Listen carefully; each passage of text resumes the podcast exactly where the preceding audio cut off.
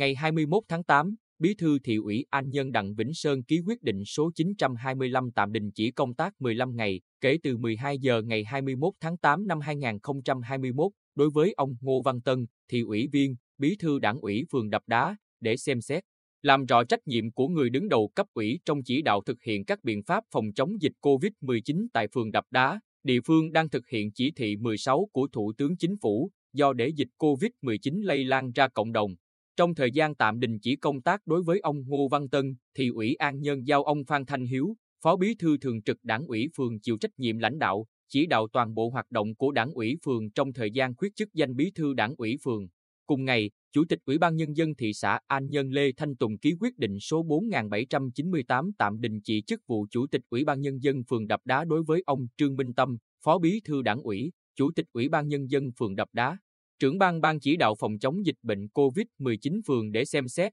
làm rõ trách nhiệm của người đứng đầu trong chỉ đạo công tác phòng chống dịch COVID-19 trên địa bàn. Thời hạn tạm đình chỉ là 15 ngày, kể từ ngày 21 tháng 8 năm 2021. Trao đổi với phóng viên báo Bình Định, ông Đặng Vĩnh Sơn, bí thư thị ủy An Nhơn cho hay, nguyên nhân tạm đình chỉ công tác đối với bí thư đảng ủy phường và chủ tịch ủy ban nhân dân phường Đập Đá là do lơ là, thiếu trách nhiệm trong công tác phòng chống dịch COVID-19. Cụ thể là không có biện pháp kiểm soát, quản lý tốt những người có dấu hiệu sốt, ho trên địa bàn, để xảy ra tình trạng người mắc bệnh tự ý đi mua thuốc tây về sử dụng trong nhiều ngày. Bên cạnh đó, trong thời điểm phường Đập Đá thực hiện giãn cách xã hội theo chỉ thị 16 của Thủ tướng Chính phủ nhưng chính quyền địa phương đã không làm tốt công tác quản lý để người dân tự ý đi lại nhiều nơi, làm lây lan dịch bệnh COVID-19 ra cộng đồng.